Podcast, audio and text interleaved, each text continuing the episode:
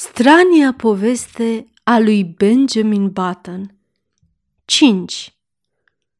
În 1880, Benjamin Button împlini 20 de ani și își marcă ziua de naștere ducându-se să lucreze pentru tatăl său la Roger Button Co., articole de fierărie angro.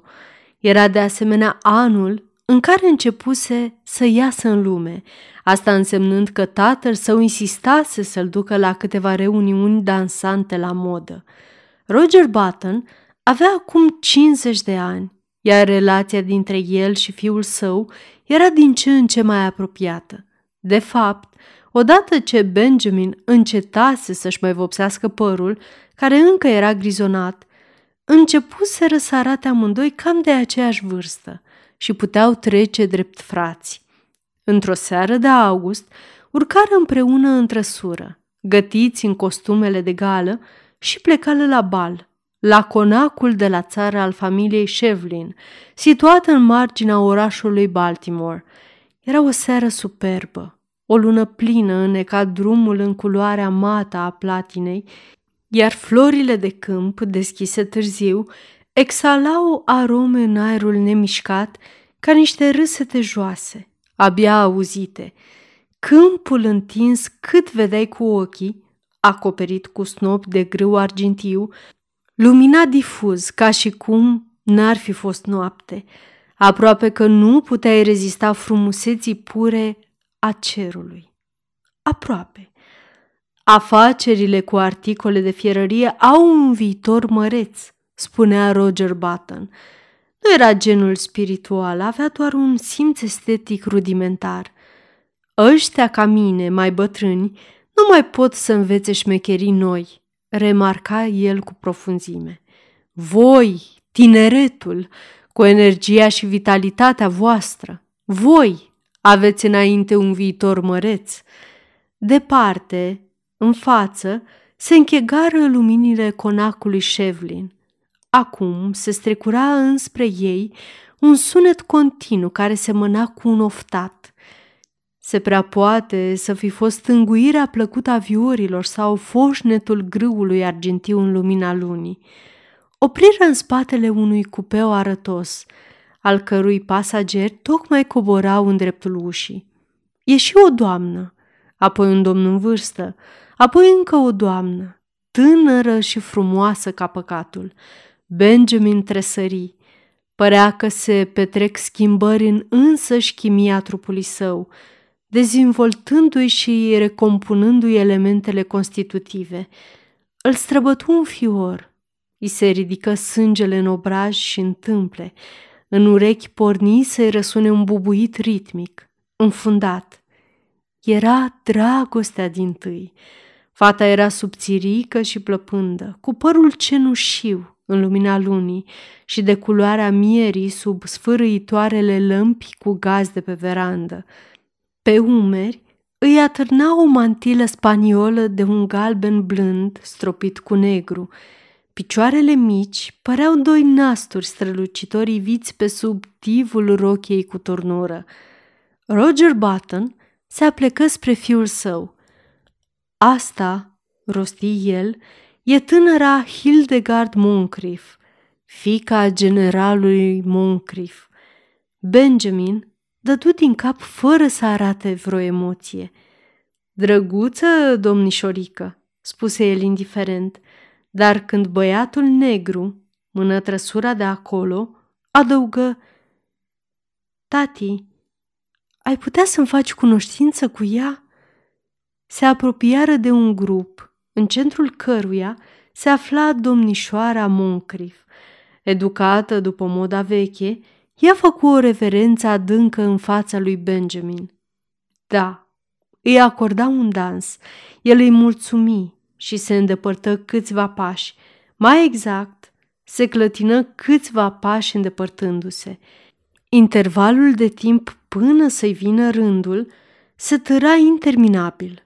Benjamin aștepta pe lângă perete tăcut, impenetrabil, urmărind cu priviri ucigașe cum vlăstarii Baltimore-ului roiau în jurul lui Hildegard Moncrief, cu admirație înflăcărată ușor descifrabilă pe chipuri. În ochii lui Benjamin păreau absolut dezgustători, intolerabil de rozalii.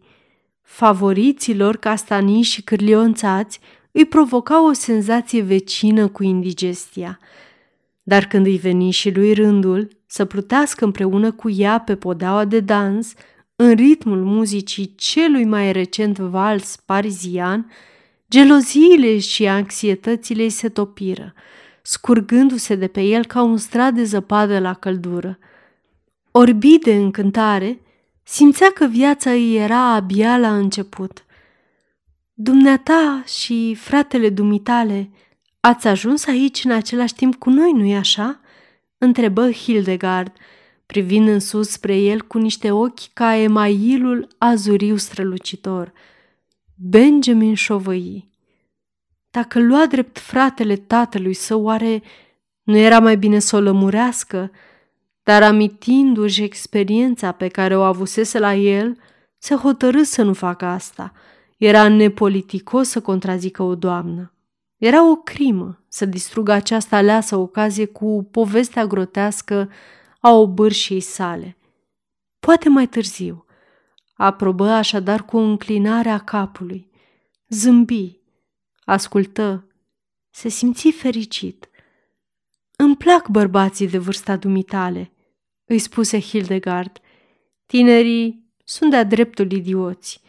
Îmi povestesc ce multă șampanie beau ei la colegiu și câți bani pierd la jocurile de cărți. Bărbații de vârsta dumitale știu să aprecieze femeile. Benjamin simțea că era pe punctul de a o cere de nevastă. Făcu un efort să-și înăpușe impulsul. Ești exact la vârsta cea mai romantică, rostia. 50 de ani. 25 e prea cinică și sofisticată. 30 e numai bună pentru paloarea excesului de muncă.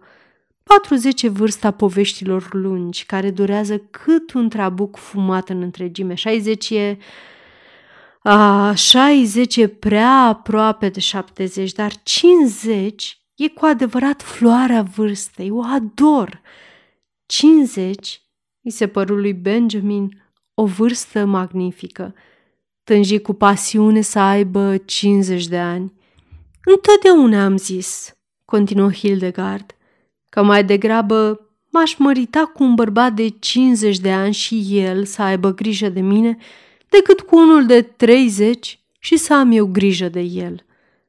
Pentru Benjamin, tot restul serii se scălda într-o ceață de culoarea mierii. Hildegard îi mai acordă două dansuri și descoperiră că, în chip minunat, erau pe aceeași lungime de undă în toate chestiunile la ordinea zilei. Duminica următoare ea avea să meargă împreună cu el la călărie, după care aveau să-și continue discuțiile.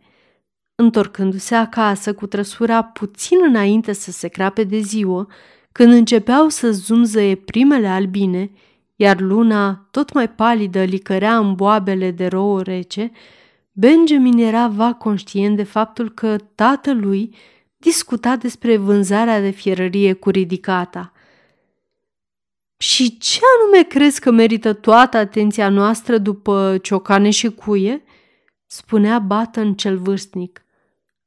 Amorul, replică Benjamin cu mintea în altă parte. Toporul? Exclamă Roger Button. Păi, tocmai ce am terminat de discutat despre topoare. Benjamin îl privi cruciș, exact în clipa în care, pe cerul dinspre răsărit, străfulgera lumina zilei, iar un grangur scotea țipete ascuțite în frunzișul trezindu-se la viață. Aceasta este o înregistrare Cărțiaudio.eu. Această înregistrare este citită cu respectarea legislației în vigoare pentru Cărțiaudio.eu. Copierea, repostarea, multiplicarea, vânzarea, închirierea și sau difuzarea publică a acestei înregistrări, fără acordul scris al Cărțiaudio.eu, constituie infracțiune și se pedepsește conform legislației în vigoare. Pentru noutăți, vă invităm să vizitați site-ul www.cărțiaudio.eu și să ne susțineți cu un like, subscribe și follow pe canalul de YouTube Cărți Audio. Îi puteți susține prin donații pe naratorii voluntari ai acestui canal. Vă mulțumim și vă dorim audiție plăcută în continuare.